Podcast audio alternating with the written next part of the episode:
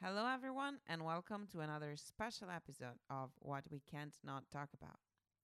Special in this case because you're about to listen to the table talk that uh, Emeritus Professor Norman Farmer delivered for us on October 18, 2021. Professor Farmer's talk, titled The Beauties of Things Visible and Invisible in the Tuscan Casentino Reflections of a Pilgrim, was a deep dive in beauty with a capital B. As you will hear, was a talk about that kind of beauty that cannot but be good and true at the same time. That is the beauty that converts our souls. That is the beauty that we recognize in holy places, the one that we recognize behind the smile of a good friend, I would add. The Casentino, Professor Farmer thinks, is a special place in this regard, and as an Italian, I'm pretty happy that he believes that. The restaurant where this talk was hosted became a very special place too, I would say. The video of the talk will soon be on our YouTube channel too, if you want to watch it. And before you tune in, just a few words about Professor Farmer. Norman Farmer is a SAD professor emeritus in the Department of English at UT Austin, received his PhD from the University of Pennsylvania in 1966. He served as the, as the director of the humanities program in the College of Liberal Arts for over a decade and received many awards over the years, including the UT Most uh, Best Professor Teaching Award, the Thomas Cranfield Teaching Fellowship, the Jean Holloway Award for Teaching Excellence, and the Graduate School Award for Teaching Excellence. He was also a director and teacher for the University of Texas Study in Italy program at Castiglione Fiorentino, Italy, which is why that's what he talked about. And through the Center for International Leadership in Washington, D.C., he led seminars for executives of American and multinational corporations examining corporate culture, leadership development, and corporate as well as individual ethical values. Enjoy this episode, friends. Share it with other friends, and remember to support our work.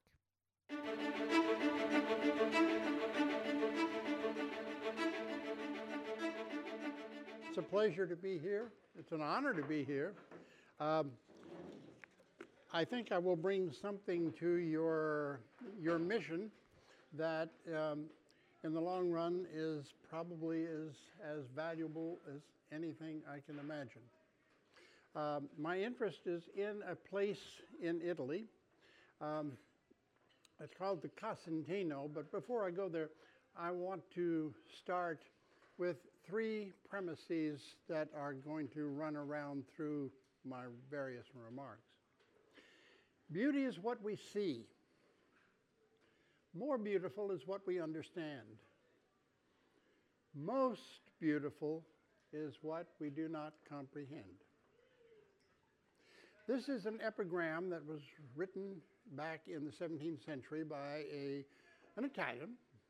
Well, he was a Dane before he became an Italian, and he was an anatomist, in fact, one of the greatest anatomists in Europe in the 17th century. And as you know, or may know, uh, there were a lot of them. This guy was on top. This is the guy who discovered actually that the human heart is just a muscle. No different from the heart of a horse that he was anatomizing at the same time. And he realized that the muscle structure was exactly the same. And after discovering things like this, he also um, became the father of modern geology. He discovered stratification, the principle of stratification. And stratification is something that has a lot to do with what I'm going to talk about tonight because it has to do with the creation of a place in Tuscany that is absolutely unusual and unique. It's an enclosed valley. There are not too many of those. Most of them are, you know, kind of haphazard. But this is different. And I'll read you some responses to that from geologists. But for right now, these kinds of beauty, or these effect, effects of beauty, are some things I'd ask you to just hold in your mind. Now, I'm not going to present something that uh, leads to a conclusion. Rather, I'm going to present some things that I hope will sort of rattle your cage. Uh, I've given some texts. And I'm going to refer to these. I'm not going to, I'm not going to read you through all of them, but there are some things I am going to ask you to read because we are on a journey. And that journey is something that we, we all will have. Let me go back here. Uh, for uh, all of us, uh, the Casentino is marked right here on this map. Many people don't know anything about it. I dare say that there that I'm Cora and I are the only ones in this room who have been there, or am I wrong? Uh, even the Italian in the room does not go, has not gone there. Well, it is only 35k or uh, 50, it's 50k and about 35 miles east of Florence. It's just north, about uh, oh, another 25 miles from Arezzo, as you can see here. And down through this valley of the Casentino uh, is a huge mountain, right at the top is, uh, is, a huge mountain, Mount Falterona. Mount Falterona is um, uh, geologically interesting. It's pushed up to a pretty good height. And yet there is a spring that comes out of the upper side of it.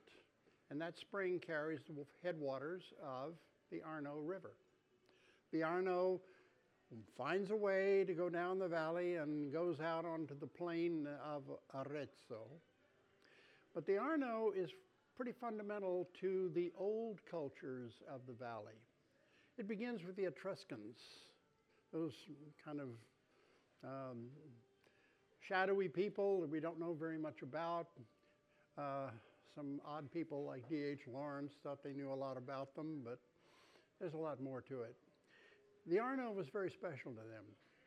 They used to sacrifice things, uh, golden little maquettes and uh, images and utensils and so on. And they used to throw these things into what is now called the Lake of the Idols. It's, a, it's now kind of a tourist trap, but in 1846, a shepherd girl was herding sheep around this little lake up at the top of uh, Mount Falterona on the sides of Mount Falterona. And she picked up a golden object and she took it back. And before long, archaeologists from England to France, Germany, and wherever else were swarming the place. They found some 2,000 objects in that little lake. And ever since, it's been called the Lake of the Idols. If you want to see any of them, you'll have to go to the British Museum or to the Louvre or to several other places because they got, well, robbed. These things are artifacts to be sure, but they indicate that the Etruscans felt something about this valley that was unusual. And there is indeed something unusual about it. And that's what I'm going to talk about tonight. Um, it's a beautiful place.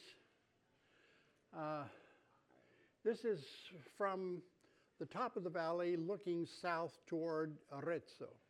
It's about 25 to about 28 miles from where we where I am standing here to the um, to the farthest mountains down here, which are above Arezzo. And there are a number, there are actually seven or eight tributary valleys that mark this, uh, this place.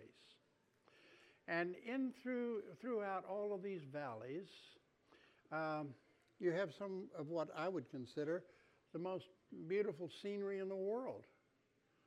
I've been to a lot of places, and I know there are a lot of places that are, you know, somebody thinks they're more beautiful, but this is pretty stunning. Uh, I know uh, Mariana is, is, is quibbling with that already. Well, I'm going to get to where you're from pretty soon. I've got something for you. Uh, this castle down here is, it goes back to about 1130. Not morning, but uh, AD. It, was, it is a castle of the Guidi counts who in Ottonian uh, times, uh, that is after the collapse of the Roman Empire and the, the collapse of Charlemagne's empire and so on. The Guidi counts, who were from uh, the Ottonian Empire in northern Europe, began to percolate down into this area, and they were the governance, and that was one of their castles. It's a ruin now, but it's a pretty important ruin. It signals a kind of culture that might not have happened had it not been for these people. The Guidi were Christians, of course. They supported the Christianization of Europe that happened. You know, it, it, it went on and on through the, uh, the ninth, through the millennium, and then on into the uh, 1000s.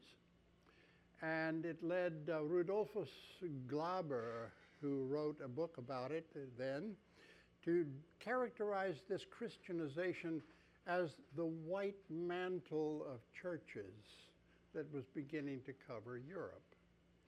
Well, this white mantle of churches is really kind of the first thing in this story that begins to tell us, you know, there's a lot of poetry here. There's a lot of fact. Actually, there's a lot of geology. And actually, there's a lot of Christian theology. So this is a big mix. It's a huge mix. And you kind of wonder how all of these things can coexist in one place and for one lonely speaker trying to make some sense of all of them. So, let me go on to some things that are I wanted to get just right. I have to apologize. This was written this afternoon. And I apologize because there are many versions of this. I've been working on this, uh, this project for over 25 years. It goes back a long way, and I will explain some of that here. These were following reflections began to form some 25 years ago when the mayor of Castiglione Fiorentino, a lovely hill town in Tuscany, told me if you want to find the heart of Tuscany, you will need to look in the Casentino. Now, this is a guy that you don't take lightly. He is a humanist. He is a uh, he's a politician, but he's a good one. He's also a scholar. He's also an engineer. I mean, this guy, when he said that to me, I, I kind of said, "Where are you coming from? What, what, what do you mean, find the heart? It's, of course, it's, it, it's in Florence. Nah, not Florence. Well, I did look in the Casentino, and today I still do. For the personal miracle to come from that wisdom and the search that it initiated was my own conversion to the Catholic faith. As for the heart of Tuscany, Giuseppe Alpini was right. For during the years that followed and right into this evening's talk, the miracle of the Casentino has guided the course of my own conversion, which, in St. Benedict's terms, means a continuing way of life. Conversion is not just, oh, you step over the line and, you know, now you're in the, in the, uh, in the good part and now you're in, oh, well, that's where you were. No. For a Benedictine, conversion means you keep going once you make that first step.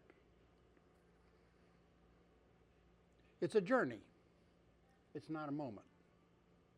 For the heart of, Tul- of Tuscany does not pulse in Florence, rather, it beats strongly throughout a singularly beautiful 250 square mile valley that has been deeply enriched by the lives and acts of dozens of a dozen saints, a land whose unforgettable religious geography consists of some 80 places of the faith.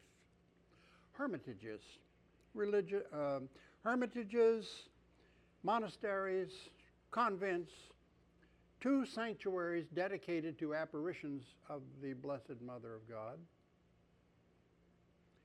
all in addition to oratorios, chapels, shrines, and a host of little churches tucked away in all those valleys.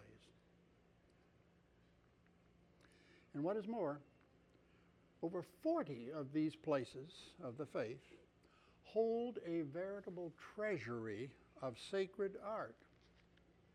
Flowers of the faith, where prayer is made visible in perpetuity and the opportunities for contemplation are never restrained. That's important.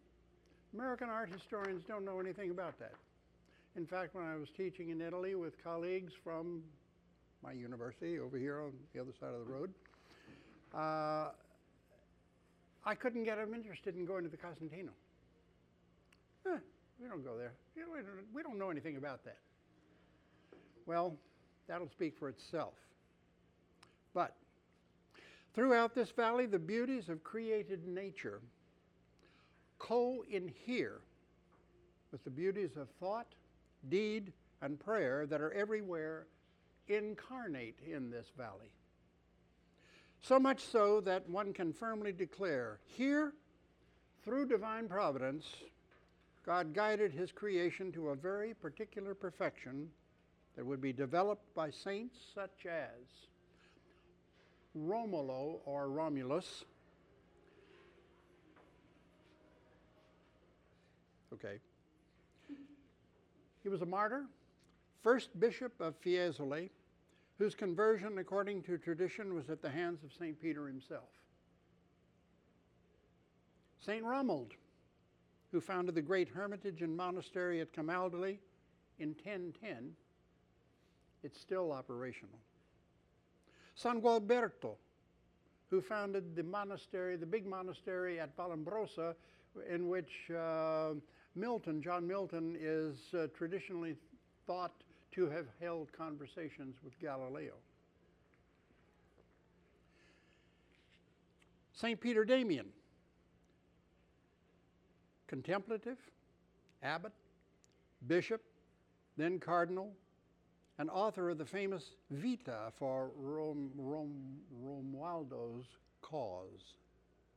St. Francis of Assisi, founder of the Friars Minor and first known stigmatist who, having received that miraculous blessing upon Mount Laverna in 1224, made Mount Laverna in the Casentino one of the most famous holy places in the world. St. Bonaventure, Minister General of the Franciscan Order, Cardinal Bishop of Albano, seraphic doctor, and author of The Soul's Journey into God, which he composed during a long retreat upon Mount Laverna. St. Anthony of Padova. And this is going to be a surprise for the night because I'm going to drop a bomb on that one. Who had a special affection for Mount Laverna as a place for withdrawing to satisfy his contemplative yearnings.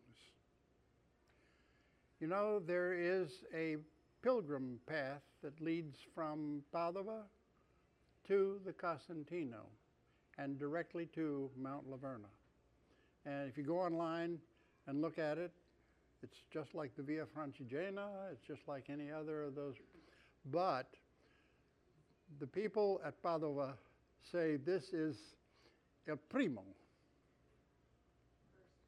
This is a pilgrimage. All right. St. Anthony shared Francis' love for the hidden caves. And now I'm going to go through some more pictures. Here's another picture. I want you to keep these things in the back of your mind as we talk, as I talk. Uh, this is the view from uh, up on one of the promontories in the Casentino. The valley, uh, the uh, Arno River comes down through here and goes through Stia, and then it winds around and goes through um, the town that's just below here, and the town that's over here, Poppi.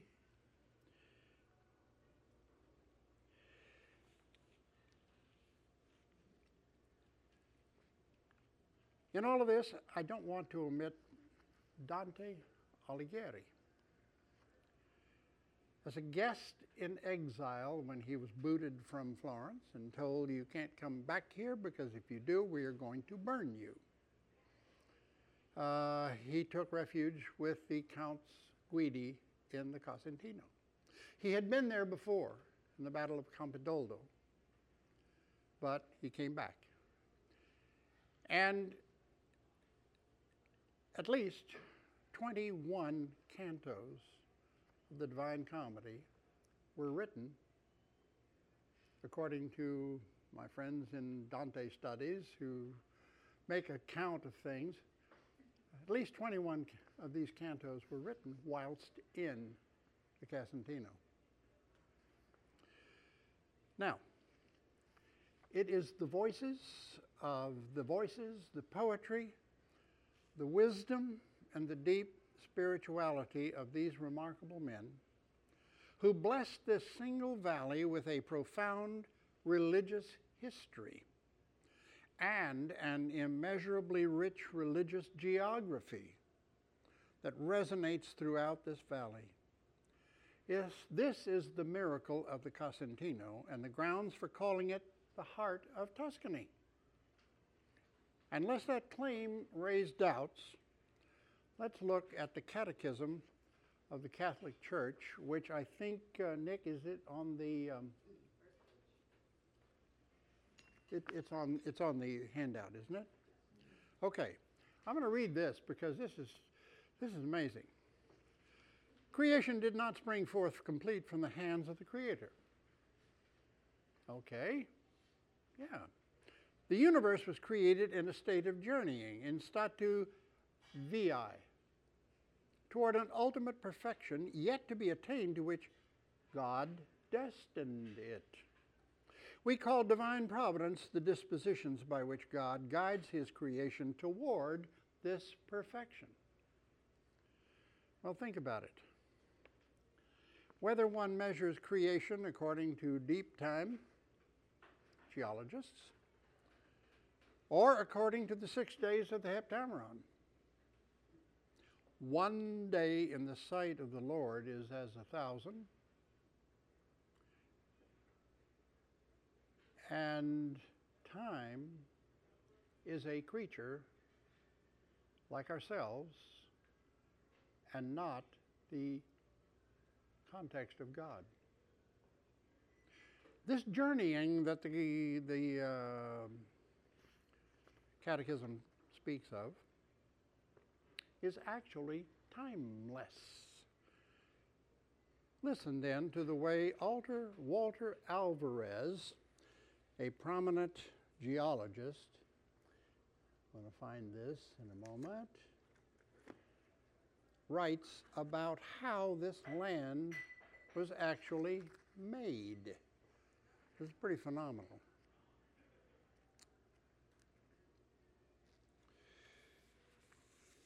Alpine geology, writes Walter Alvarez, who is, he taught at Berkeley for a number of years. And he writes this in a book which you can take a look at up here on the table if you want to. It's called The Mountains of St. Francis. And the Mountains of St. Francis is a remarkable work by a world class geologist who has done all the science that one can possibly do and without being a religious man on paper, obviously understands what's at the root of what he is writing about. And this is what one of the things he says. This is just an example. Uh, I urge you to buy that book. It's, it's a great read. Alpine geology is so complicated. When plate tectonics replaced continental fixism in the study of geology from the 1960s onward, and made it possible to say that, quote, an ocean can close up if its crust is subducted, beginning its borders, uh, bringing its bordering continents toward each other. The Alps are an impressive example of what the Earth can do Imagine one continent driving over another continent, smearing out, crushing, compellingly, completely eliminating the ocean floor that once separated them. When you think about the forces that shaped those mountains that we are looking at, it's fascinating to think of that as being journeying. This is not something that was done in a day or a thousand or a million, but something that was done, that was shaped, and the Creator shaped it. Now,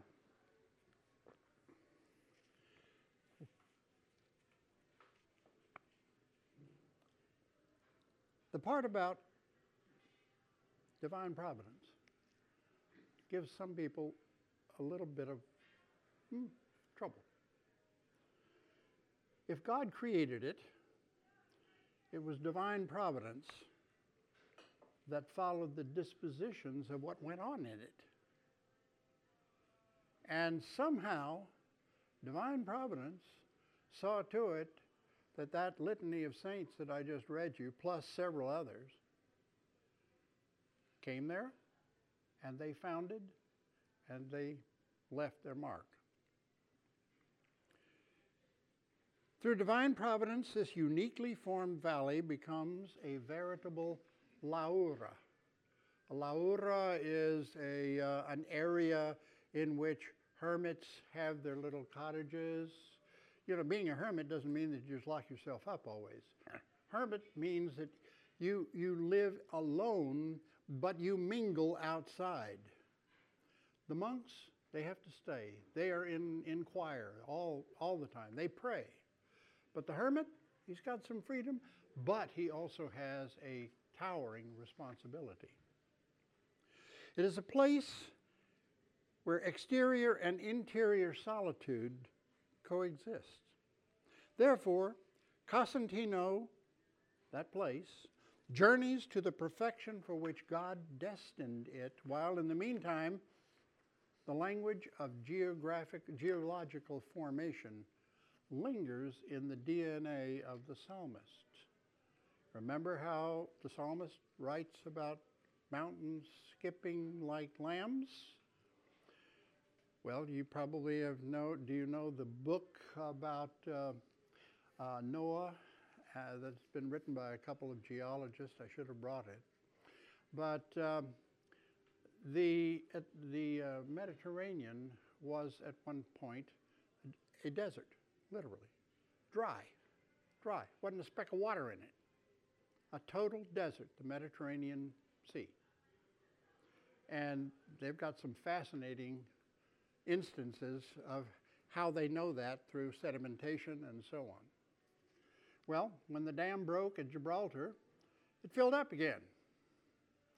And this is the kind of massive change that goes on Casentino is a result of all that change. My epiphany of that co inherence came one afternoon in this tiny church right here. On the verge of an upland meadow near the hamlet called Valiana. The view of the valley from this location is stunning. You've already seen it. And here's this. But the flower of faith that blooms within this church took my breath away. That right there. That painting is probably, um, it, would, it would fit nicely at the end of the, one of these tables and probably hang over by a foot on either side. We don't know who painted it. We don't know how it got there. But we do know that back in 1970s, the Superintendency of uh, Fine Arts, Belle Arti, uh, in Arezzo notified the parish of Valiana, we are going to have to take your painting in and put it in the museum in Arezzo. It's not safe where it is. That guy lit a bonfire. The people of Casentino were outraged and they made that outrage known, and the painting was removed and brought back, taken from the museum, and brought back here. That tells you how much that painting meant. It's not art, it is part of their lives. And let's look at it for just a moment and you can get some idea why. Christ is standing in a tomb. His mother, dressed as a servite in the black robes of a servite, attends to him. This is the Pietà, except as it's different from Michelangelo. Michelangelo has him in her lap. But here, uh, she's standing beside the tomb. You're looking at him over a tomb. Uh, guess what? Uh, you're, you're looking at your own end. The locks are sprung. On the back, the cross is predominant. It's covered with the arma Christi, the, the implements of insult, de- degradation, injury. All of these things are hung on the cross as trophies of victory. But there's one feature of this painting that most people, I think, will miss. Do you see anything strange hanging from the cross that doesn't belong with the instruments of the crucifixion? I'll buy a glass of wine for the first person that finds it.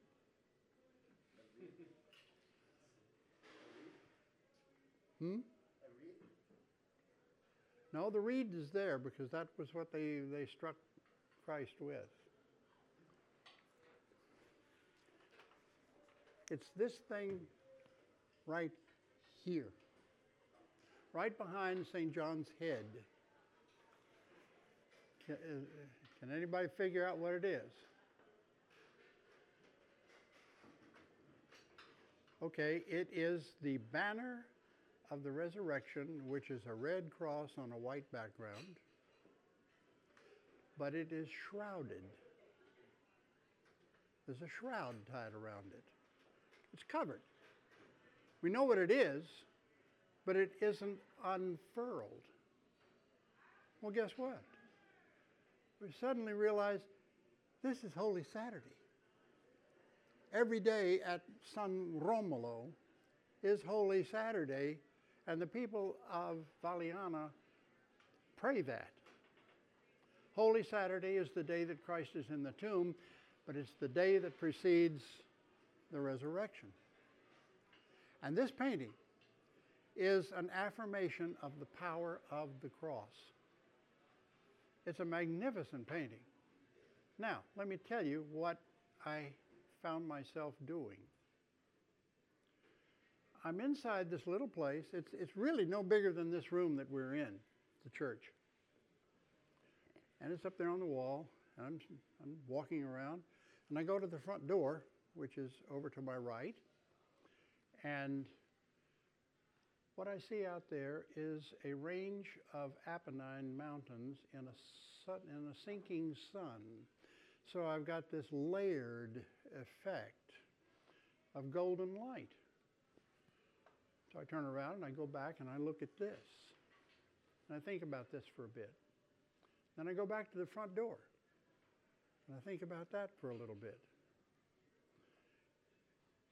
What came out of that for me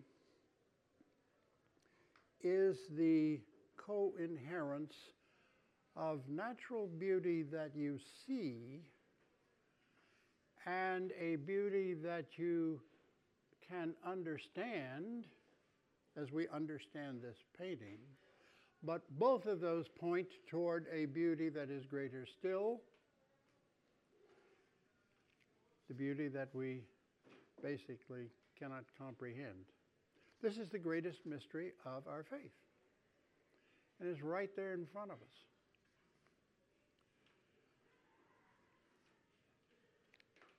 Here the epigram works again. Beauty is what we see. More beautiful is what we understand. Most beautiful is what we do not comprehend.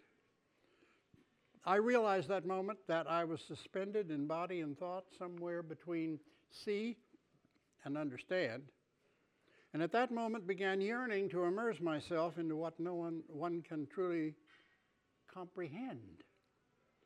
Transcendent beauties that lie beyond sight, beyond understanding, and beyond merely human comprehension. And that brings us to another one of the elements in your handout.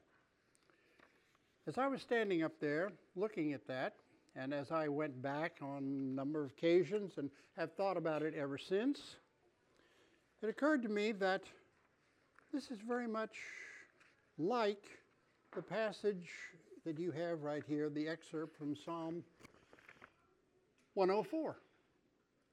Bless the Lord, my soul. You are great indeed. You are clothed with majesty, glory, robed in light as with a cloak. You spread the heavens like a tent. You raised your palace above the waters. You make the clouds your chariot. You travel on the wings of the wind. You make the winds your messengers. Flaming fire, your ministers. I'm not going to read it all. But I do want you to note that there are a couple of passages down here that are marked they give drink to every beast of the field. Here, wild asses quench their thirst. And then down at the very bottom, junipers are the home of the stork. The high mountains are for wild goats, and rocky cliffs a refuge for rabbits. This poem of praise takes the tourist out of you. You stand, you look back and forth, you toggle back and forth from something like that painting and the view that we have from the door where that painting is. This, is, this tells you what you're looking at. A guidebook doesn't. Maybe that's why guidebooks don't exist really for the Casentino. Now, years later, I realized that this was a very special moment. And I've put down here St. Romuald's rule. Hint as to where I'm going. This is the kind of thing that awakens contemplation, and we'll get to that with St. Anthony in a few moments. Sit in your cell like in paradise. Now, this is the rule for all novices and for all hermits and for all monks at Camaldoli. It's a hundred words, and that's all. Throw the entire world behind your back, out of your memory, and take heed of your thoughts, as a good fisherman does of fish. One way is in the Psalms. Do not stray from it. You cannot do all things. You who came with the fervor of a novice do your best to sing psalms in your spirit and understand them by your mind, now in this place, now in another. If you should begin to wander off while you are reading, do not give up, but hurry to amend it by an understanding. Before all things, place yourself in the presence of God with fear and trembling as one who stands before the face of the emperor. Destroy yourself utterly and sit there like a chick, content with God's mercy since if its mother would not feed it, it would not know what to eat, nor have anything to eat. So I found that I was being invi- invited with this, by this experience to go on a journey that I had not gone on before. And now I'm going to take, ask you to turn to the uh, quotes from Dante's Purgatorio. This is a journey. I'm not going to read this. No, this is too long. We got to eat. But the important thing is that in this canto, Canto 10 of the Purgatorio, he's going out, he's, he's gone to the base of the hill of Purgatory. And he has not yet gone up the, up the hill, but he is at the, at the very first rising. And the, and the thing that he sees is three cameos carved, as the words tell you, in a way that is totally realistic. It's better than any sculptor. It's even it's almost better than nature. But they're carved in this rock wall, and the first one depicts the Annunciation.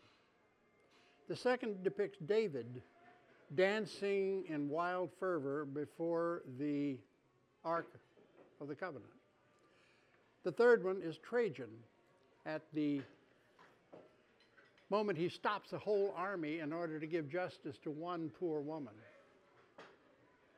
Now, what does this have to do with us in Casentino? This is the model for a way to read the Casentino. Be Dante, be yourself as Dante. Go about it. All of that art is there just as Dante found it in at the base of the mountain, but it's there for the same purpose. And that purpose is purgatorial. It takes you somewhere else. It takes you out of yourself. It puts you in that nest for a moment. Now, knowing that, let's move forward. If I can get these pages apart. Come on. I want you to look at the Canticle of Brother Sun. Now, um, literature people, um, I'm talking about my colleagues for close to 40 years, a little over 40 years, don't teach this. Guess why? It is verboten because it has to do with things of the spirit, and when you deconstruct or you analyze or you critique this, you're concerning yourself only with accidentals. When it was done, who did it, who paid for it, blah, blah, blah, where it is, how do the manuscripts unfold, blah, blah, blah. Those are all accidentals. Aquinas told us about that. What's the substance? So here, at the, at the expense of, no, you, you got to eat your soup. I'm going to I'm gonna keep going here. Let's look at it. Because there's a word, there are a few words in here that are going to slip up on you. Most high, all powerful, good Lord, yours are the praises, the glory, the honor, and the blessing. To you alone. Most high do they belong. No human is worthy. That's important too. No human is worthy to mention your name. That's St. Francis. Praise be you, my Lord, with all your creatures, especially Brother Sun, Sir Brother Sun, who is the day and through whom you give us light. And he is beautiful and radiant with great splendor and bears a likeness to you, Most High One. Praise be you, my Lord, through Sister Moon, through Sister Moon. Notice he's not praising anything. The speaker is not praising anything. He's asking that others praise God because humans are not worthy to mention his name. Praise be you, my Lord, through Brother Wind. Praise be you, Lord, through Sister Water. Praise be you, my Lord, through Brother Fire. Praise be you, my Lord, through your sister, Mother Earth. Praise be you, my Lord, through those who gave pardon, give pardon for your love. Praise be you, my Lord, through our sister bodily death. There's nothing in there to justify calling that a nature poem. It is not a nature poem, and Francis is not a nature poet. Francis has done something that most of us, when we travel, just never think of doing. I never had before I got into this.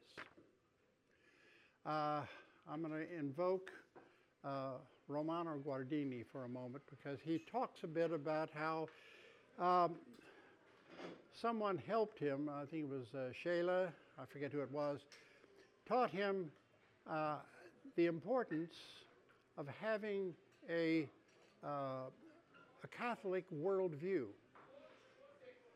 And a Weltanschauung of a Catholic is not to just look at things, but to look at what things are doing. And here's the key to the canticle of Brother Sun. What is all of that going on in the world? Now, this painting right here, which you have, I, I uh, asked Nick to give you a copy of it in your handouts so you can go back to it. This is by Giovanni Bellini, a Venetian, a Venetian poet, and Venetians live very close to where St. Anthony lived in Padova. It's uh, one stop on the, on the, on the metro.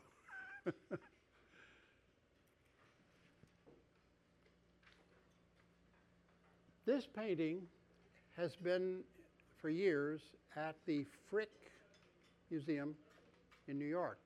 Maybe some have you have some of you seen it there? Have you gone to the Frick? Well, you should go to the Frick. It's a good place. However, it was bought by Henry Clay Frick back in the 1800s because he wanted to have a landscape to go with his other landscapes. And the people at the Frick and the documents that they will show you are very happy to tell you he wanted that landscape. Okay, it is a stunning landscape. Never seen one quite like that, and no wonder he wanted it. I mean, in those days, he paid the equivalent of several hundred million dollars for it now. And it is the prize painting at the Frick. Some people say it's the best painting in America. Okay, that's true too, but not for the reasons that people give. Do you see any marks of the stigmata on the figure who is standing there? It's called, this is called St. Francis in ecstasy or St. Francis, you know, one way or another. Anyway, it's called St. Francis. Do you see any sign of the stigmata? No. It would have to be prominent on the chest, right here. It would have to be prominent in the hands, right here. But it's not. Why would St. Francis be depicted by a major Venetian po- uh, poet painter and not have the stigmata? I can't imagine. That just, mm, that's like oil and water. So, the other option is the other, the other saint who occupies the Casentino. It's St. Anthony himself. St. Anthony was, well, I think I can read it to you better than I can say it. St. Anthony, if I can find it,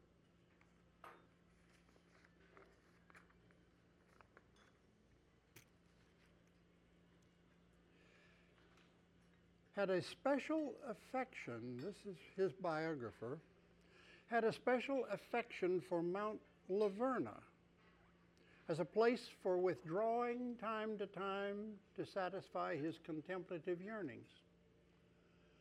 Anthony shared Francis' love for the hidden caves of this mountaintop where Francis had received the five wounds of Christ. Anthony loved praying in one of the little caves on the mountain. In memory of Anthony's visits, the cave has been transformed in, some, in recent times into the oratory of St. Francis and is still a popular stop for Laverna visitors today. Well, guess what? This is not of Francis. This is St. Anthony in prayer and now I want to ask you to look at that painting and notice the clarity and luminosity of it. It's not visionary, it's just pure vision as only Giovanni Bellini can do it. If you go to the friary in Venice and look at Giovanni Bellini's mother and child on the right altar, uh, you think she's going to walk right out and talk to you. it's, a, it's amazing. This has a depth, luminosity, and specificity to it that is utterly rare. But is this just a tour de force? No, absolutely not. Because what I believe, and I'm yet working on this for a publication, what I believe is that St. Anthony, at that place, it, it is a cave, and you can tell that it's a little oratory. He's got a seat there, he's got um, a little stand for a book, and he is barefooted. Why? The place on which he stands is holy ground. Moses got that message real fast. What is he doing? Well, if you go back to the psalm that I gave you, talks about the asses that water, the stork that appears. It talks about the little rivulet that comes out right here. It talks about the rabbit that is just below Francis' right hand. This painting is quoting Psalm 104. It is a direct quote. You can't deny it. So what? Well, the quote from the psalm and the quote the quote of all those details tells you that this is really a kind of painted prayer and it also tells you that the canticle is at play here because all of these things are praising God. Praise through you, through this, through that. The word per, as, as you know, it has various possibilities of translation. But per here means through. So he's not praising anything.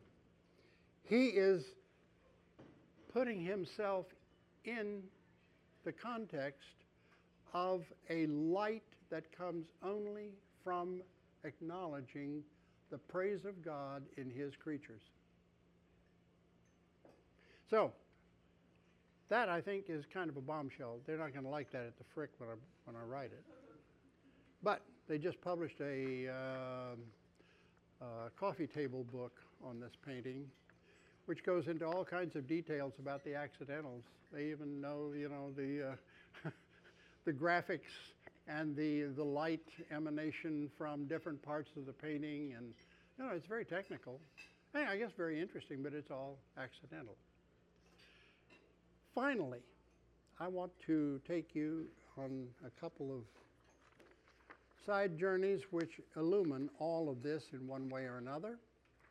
The other is from Celano's first life of Francis.